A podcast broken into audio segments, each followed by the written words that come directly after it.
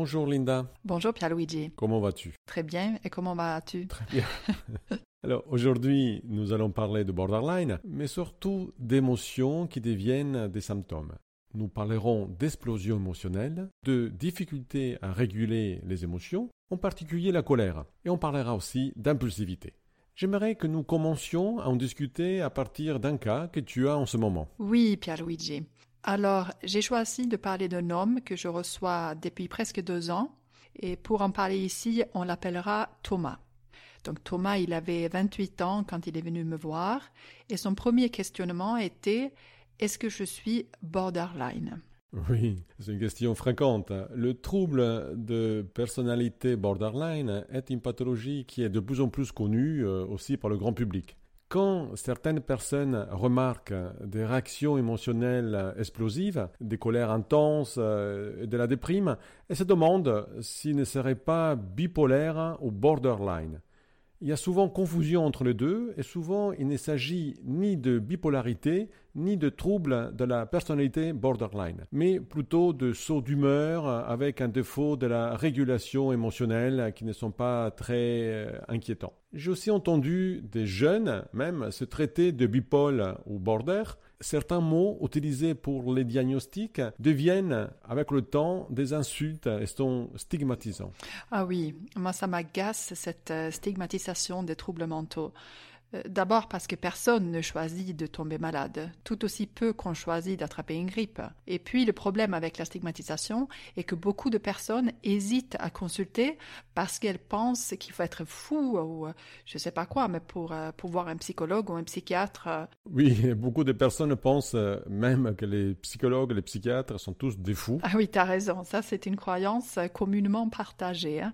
Il y en a même qui pensent que nous formons tous un grand insecte un peu bizarre. Donc, ben, en tout cas, quand on souffre, il vaut mieux consulter parce que rester seul avec sa souffrance, c'est pas vraiment très productif. Mais voilà, on va revenir au sujet d'aujourd'hui, donc qui est le trouble de la personnalité euh, borderline.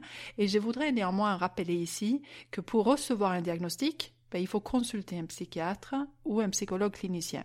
On ne peut pas s'auto-poser un diagnostic. Et c'est pas parce qu'on a des sauts d'humeur qu'on est borderline. En effet, les critères pour établir un diagnostic sont multiples. Il y a la gravité, la durée des symptômes, l'intensité et le nombre de symptômes. Et faire un diagnostic demande des connaissances spécifiques. Il est parfois difficile de le poser quand on est des experts. Euh, on peut imaginer quand on n'a aucune connaissance scientifique. De manière générale, il est tout à fait hasardeux, voire risqué, de s'auto-diagnostiquer, particulièrement en ce qui concerne les manifestations de la personnalité. Mais parle-nous de Thomas, Linda. Alors Thomas, il m'explique qu'il a fait euh, l'expérience donc de nombreux conflits, hein, aussi bien dans le cadre professionnel que personnel. Déjà enfant, il se sentait différent. Il se qualifiait d'hypersensible. Il dit que tout le touchait euh, émotionnellement.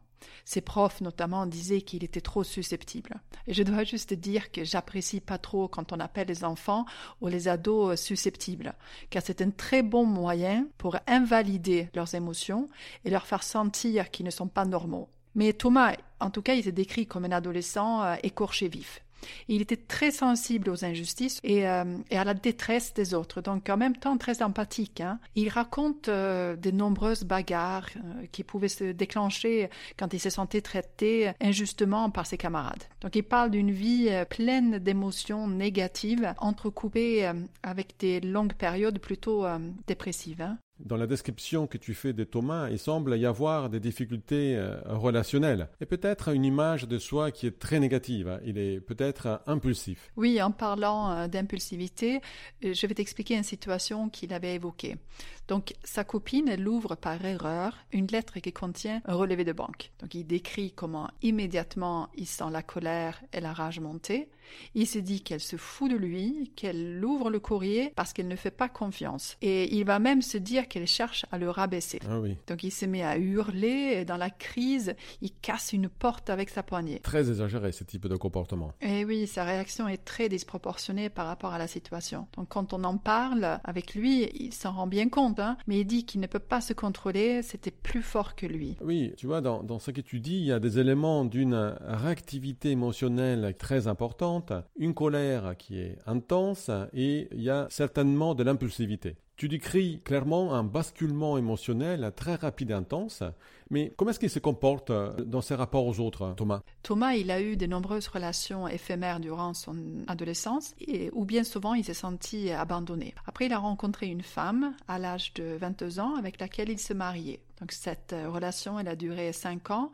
Il décrit euh, ça comme une, euh, une, relation amoureuse, passionnelle, mais qui a évolué rapidement vers une relation qui basculait entre passion et colère. Donc des disputes pouvaient éclater dès qu'il ne se sentait pas respecté ou quand il redoutait d'être quitté, donc abandonné. Et donc ça générait des explosions de colère. Le tout, euh, finalement, ça se soldait par, euh, par un divorce. On dirait que Thomas a du mal à s'attacher, à conserver une bonne relation euh, à l'autre. Ou bien on pourrait aussi penser que le couple s'est formé pour de mauvaises raisons, peut-être plus pour éviter la peur de rester seul et de se sentir abandonné, plutôt que se mettre ensemble par amour. Être en couple veut dire aussi apprendre le compromis, accepter les frustrations, et cela peut être très difficile pour certaines personnes. Oui, il était euh, au départ fou, amoureux d'elle, et il se pliait au début à toutes ses exigences. Il était un peu soumis à elle, en fait. Hein. Et après, il avait aussi des comportements d'automutilation durant cette pour apaiser sa détresse. Oui, les automutilations euh, ou scarifications sont des comportements pour euh, réguler les émotions.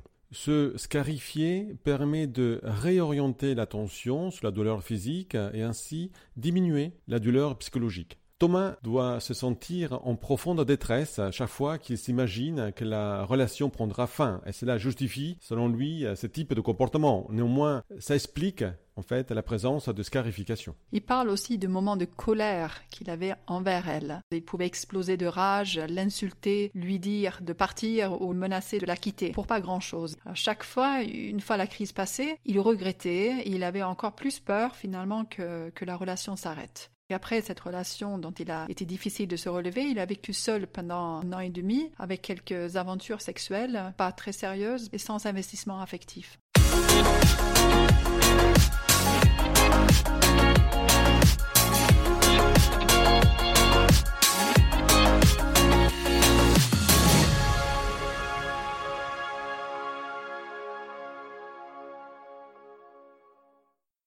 Phases dépressives chez les patients borderline sont souvent intenses, euh, très rapides et très douloureuses.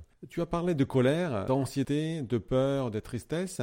Il y a peu de joie en fait dans la vie de ces patients on dirait que les émotions deviennent vraiment des symptômes. Ils souffrent chaque fois qu'il y a cette variation émotionnelle, mais en tout cas, ce sont des, émotions qui sont négatives. Le borderline souffre de ces émotions très intenses. Il passe très rapidement d'un niveau émotionnel souvent un peu triste, il n'est pas très heureux en général, à des états de profonde détresse. Oui, Luigi, c'est exactement ce que mon patient vit. Peux-tu, s'il te plaît, euh, définir précisément ce qui est le trouble de la personnalité borderline et aussi les critères diagnostiques? Et on pourrait les rapprocher avec le cas de Thomas pour euh, illustrer. Oui, on va le faire ensemble. Alors, le manuel à diagnostic de maladie mentale, le DSM, parle d'un mode général de fonctionnement caractérisé par l'instabilité des relations interpersonnelles. On l'a bien vu avec euh, Thomas. Et aussi une instabilité de l'image de soi et des affects avec une impulsivité marquée, présente au début de l'âge adulte et dans des contextes divers. Ensuite, il précise neuf symptômes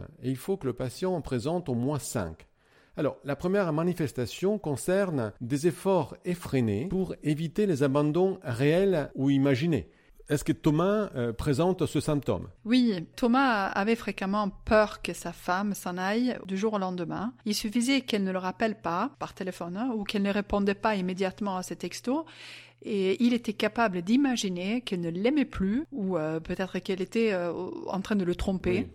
Donc cette peur est amplifiée après avec les crises qui étaient fréquentes. Donc il a menacé des fois de, se suicider pendant ces crises. Hein. Oui, sont souvent des menaces euh, fréquentes chez les, pendant les crises des borderline. Oui, et on imagine bien qu'au fil du temps, ben, ça devenait invivable, hein, cette, relation. Oui. Euh, ensuite, l'autre manifestation, c'est un mode de relation impersonnelle euh, problématique. C'est-à-dire que la manière d'être en relation avec les autres, les comportements envers les autres sont instable et intense, caractérisée par l'alternance entre idéalisation excessive et de la dévalorisation des autres. Oui, tout à fait. Thomas montre un fonctionnement dichotomique, c'est-à-dire un tout ou rien dans toutes ses relations interpersonnelles. Ça bascule très vite en général. Oui, il peut devenir très passionnel et idéaliser une personne avec laquelle il vient de faire connaissance, puis très peu, euh, ou quelques temps après, il peut la haïr, donc euh, lui attribuer tous les défauts du monde. Et euh, quand les relations sont bonnes, ben, il est investi énormément dans la relation, il donne beaucoup de sa disponibilité et devient très généreux. Mais dès qu'il y a un conflit, ben, ça peut partir de très peu. Hein, ça bascule. Et ça bascule, il devient très froid, il devient agressif et il est capable d'envoyer balader complètement l'autre, de, de, le quitter. L'autre personne, finalement, ne comprend pas grand-chose. quoi. Donc, euh, tu l'as bien compris, il passe de l'amour à la haine très rapidement. Oui, ça doit être euh, très compliqué euh, pour cette personne, pour cette femme, de vivre ce type de relation avec des hauts et des bas, avec ces montagnes russes. c'est un peu difficile. Alors, un autre symptôme, le troisième, concerne la perturbation de l'identité. C'est-à-dire que la personne souffre d'une certaine instabilité marquée et persistante de l'image ou de la notion de soi. Et à ce propos, je me rappelle d'un patient qui, à la sortie de discothèque, il accepte le défi d'un ami de demander une fellation à un transsexuel. Bon, ils avaient bu aussi. Il accepte le défi, mais cela provoque une crise d'identité sexuelle. Euh, ce patient commence à penser, si j'ai eu du plaisir à cela, ça veut dire que je suis peut-être homosexuel. Donc je ne suis pas ce que je pensais être, je suis perdu dans mon euh, identité sexuelle. Donc et cela a mis vraiment en difficulté euh, ce patient, son rapport aussi à, la copine du coup, parce qu'il avait ce doute-là de ne pas être finalement l'hétéro qu'il pensait être. Oui, effectivement, ça peut être compliqué de ne pas savoir qui on est. Hein. Thomas aussi était très changeant. Un jour, par exemple, est arrivé avec la conviction qu'il voulait adopter un enfant de orphelinat en Thaïlande. Donc il a fait la demande, il a fait le, toute la procédure qu'il fallait faire. Et évidemment, ça a pris du temps. Et quelques semaines plus tard... Il n'en parlait plus. Il n'en parle plus, voilà. Et une autre fois, il a eu l'idée de faire une formation de coach. Il était persuadé qu'il fallait faire ça et qu'il allait enfin devenir heureux s'il pouvait aider les autres à réussir dans leur vie. Donc il s'inscrit dans cette formation. Il a même payé. Et quelques semaines plus tard, il avait changé d'idée et il se remis dans la restauration. Après, il s'est engagé dans une association humanitaire et avec des valeurs très forte euh, altruiste, et, euh, mais en même temps, euh, c'était très ambigu parce qu'il avait des propos racistes. Donc, dès qu'il s'ennuie, il pense à changer d'emploi, carrière, et même si au départ il pensait avoir trouvé sa voie définitive, tout peut basculer du jour au lendemain. Aujourd'hui, il est moins changeant quand même parce qu'il a appris à moins partir en quart de tour. Hein. Mais c'était difficile de suivre pendant un certain moment. Oui. Un autre symptôme très gênant, l'impulsivité. Elle doit se manifester dans euh, au moins deux domaines potentiellement dommageables pour la personne. Cela peut être les dépenses, la sexualité, la toxicomanie, la conduite automobile ou des crises de boulimie ou d'autres domaines. Oui, je pense qu'on a déjà illustré euh, cette impulsivité euh, qui fait tant souffrir Thomas quand il explose de rage, il peut décider de quitter son travail, il peut, il laisse tout tomber sur un coup de tête. Je me rappelle, lors d'une dispute avec sa copine, euh, il a laissé sur l'aire de service de l'autoroute et il est parti. Euh, oui, comme on fait avec les chiens habituellement. Oui, il y a certaines personnes qui font ça. Ok, très bien.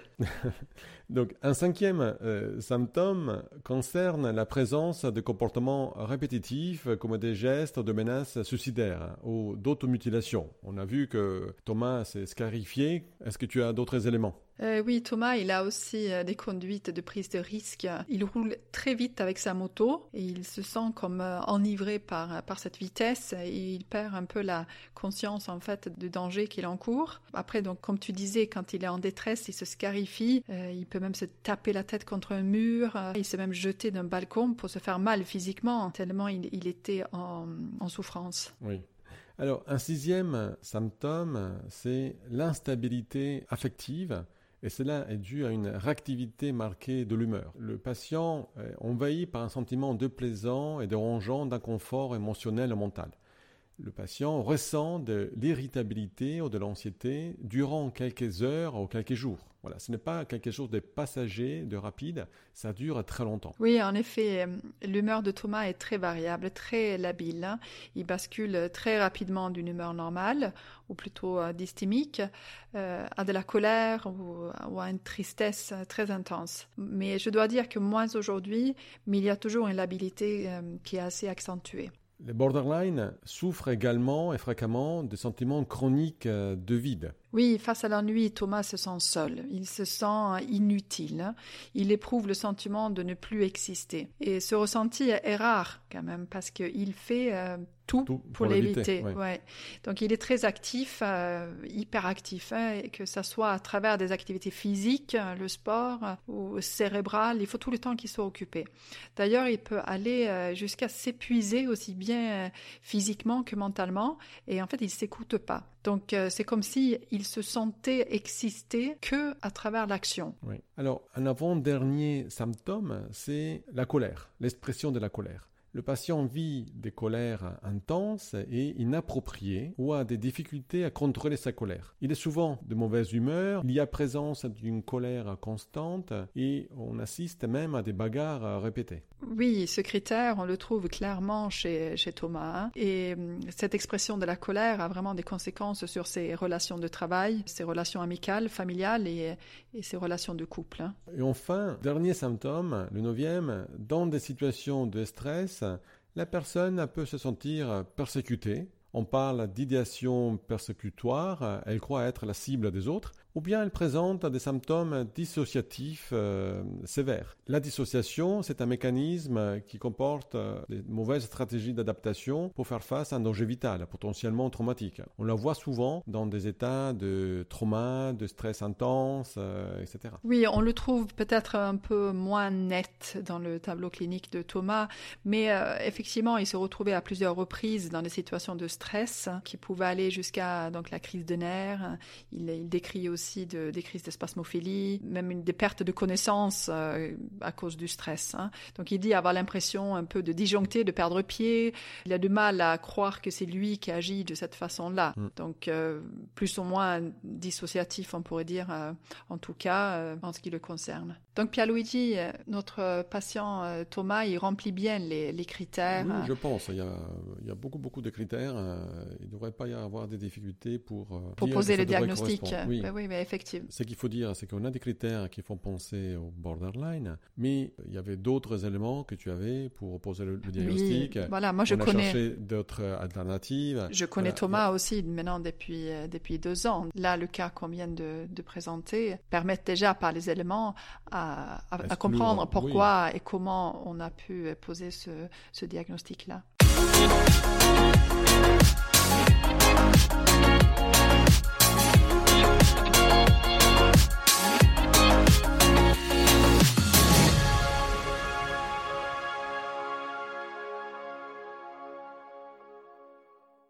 Alors, et je pense que nos auditeurs aussi aimeraient comprendre comment ce trouble, comment ce trouble de la personnalité se développe.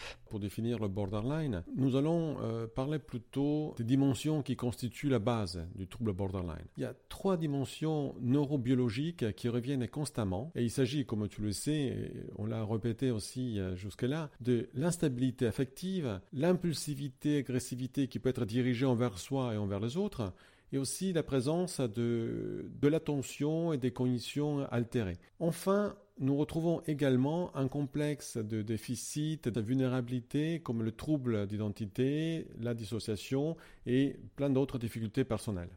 Oui, ces dimensions euh, neurobiologiques euh, font donc partie du tempérament. Donc, c'est-à-dire, on est avec ce type de personnalité, euh, avec cette instabilité émotionnelle et cette tendance à agir avec impulsivité. Donc, ce sont des prédispositions. Oui, exactement. Ces dimensions interagissent avec l'environnement, les expériences de vie, évoluent jusqu'à l'âge adulte et même après.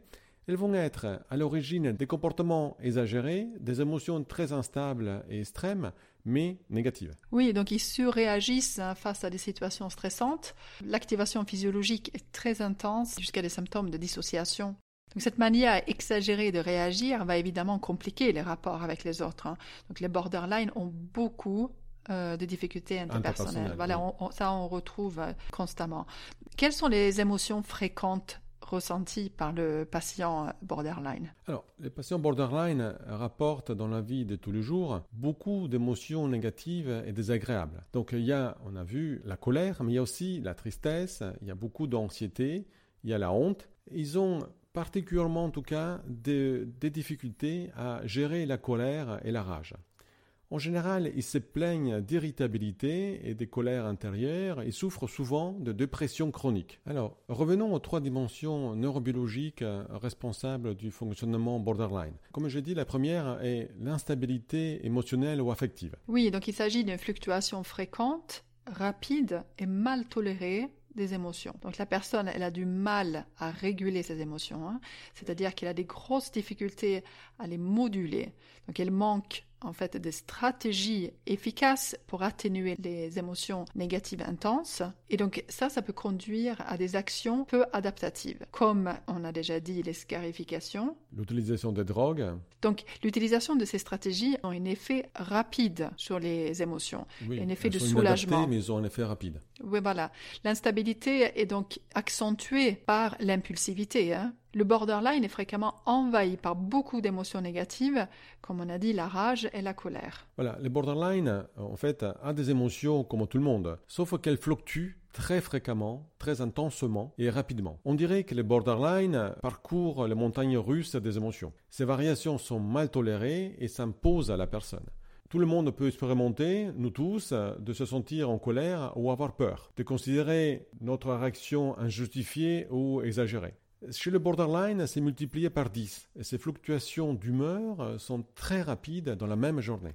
Oui, les émotions ne sont pas seulement intenses, mais elles ont du mal à diminuer puisqu'il ne sait pas bien les moduler.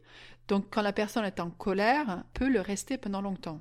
Je me rappelle d'une patiente qui n'a plus parlé à son mari pendant six mois parce que le pauvre avait oublié leur anniversaire de fiançailles. Voilà, les borderline sont les premiers victimes euh, de ces émotions. Ils sont aussi surpris par ces vagues émotionnelles, en souffrent et regrettent leur comportement après coup. Ils ne savent pas moduler les émotions. Par exemple, si un ami les appelle en disant qu'il ne peut pas sortir avec euh, la personne borderline euh, le soir ils avaient prévu une sortie.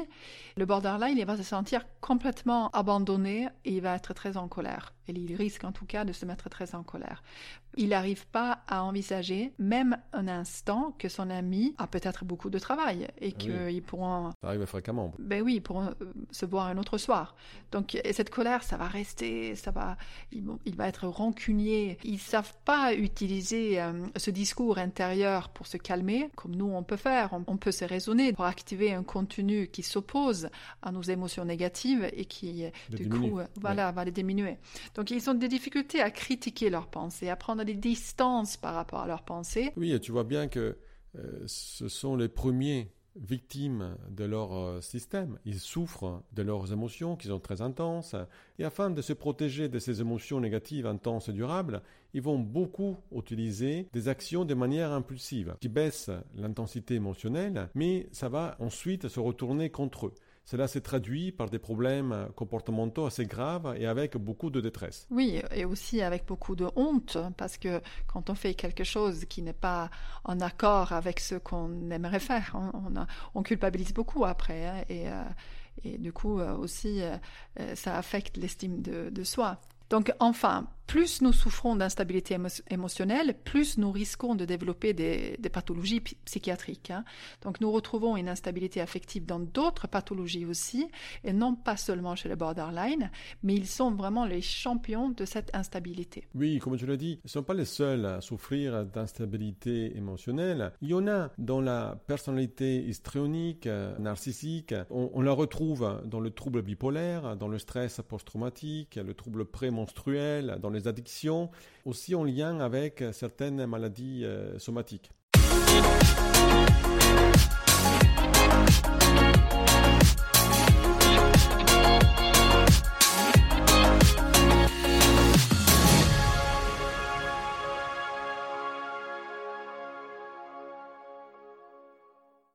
Peut peut-être aussi se poser la question d'où vient cette instabilité émotionnelle. Alors, la plupart des chercheurs pensent que euh, cette instabilité émotionnelle ou affective est un trait inné, mais il peut aussi s'acquérir quand on a eu une enfance difficile et qu'on a subi de la négligence et des abus. Dans des conditions de maltraitance, les personnes n'apprennent pas à moduler correctement leurs émotions. Alors, la deuxième dimension caractéristique du trouble borderline, c'est l'impulsivité.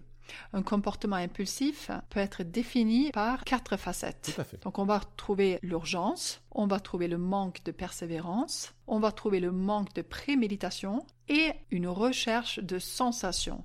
Donc il est évident que l'impulsivité sous l'effet d'émotions de rage ou de colère, ça va se traduire par des relations interpersonnelles instables. Le borderline, il va exploser de colère envers les autres, envers les objets. Donc les colères sont inappropriées et les actions sont très destructives. D'autres pathologies sont aussi caractérisées par l'impulsivité, par exemple la personnalité antisociale, les bipolaires, mais le borderline en plus d'impulsivité et d'hostilité que les autres pathologies, par manque euh, de planification et par réaction émotionnelle. L'impulsivité peut être motivée aussi par une crainte du rejet et une peur de l'abandon de la part des autres. Donc, et le troisième point concerne les cognitions et les cognitions et l'attention qui sont altérées. Donc chez le borderline, on va trouver des pensées dysfonctionnelles, n'est-ce pas?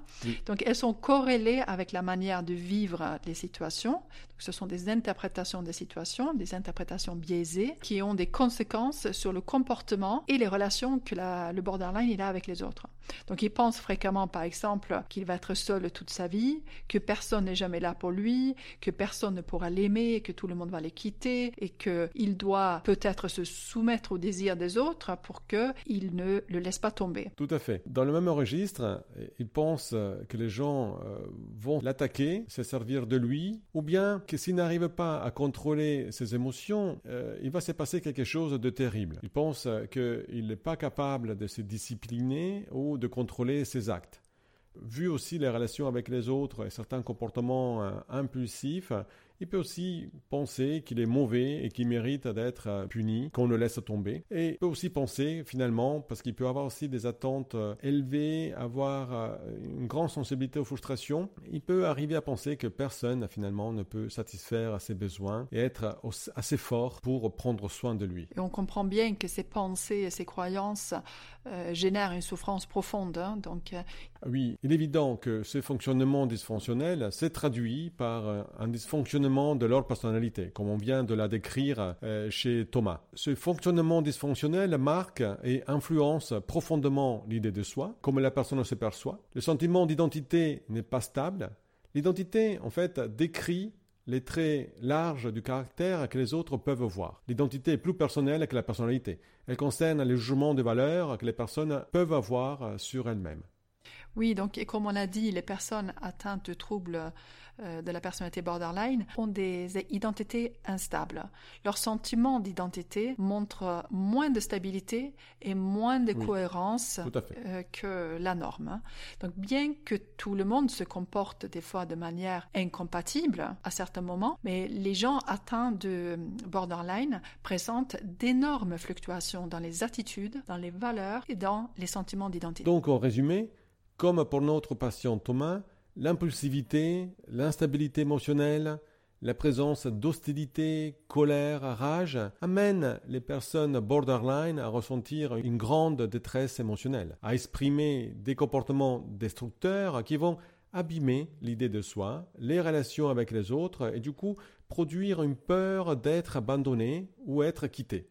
De plus, cette peur et les séparations effectives alimentent les émotions négatives, une dépression chronique et augmentent le risque d'impulsivité de passage à l'acte. Oui, c'est vraiment un cercle vicieux. Hein.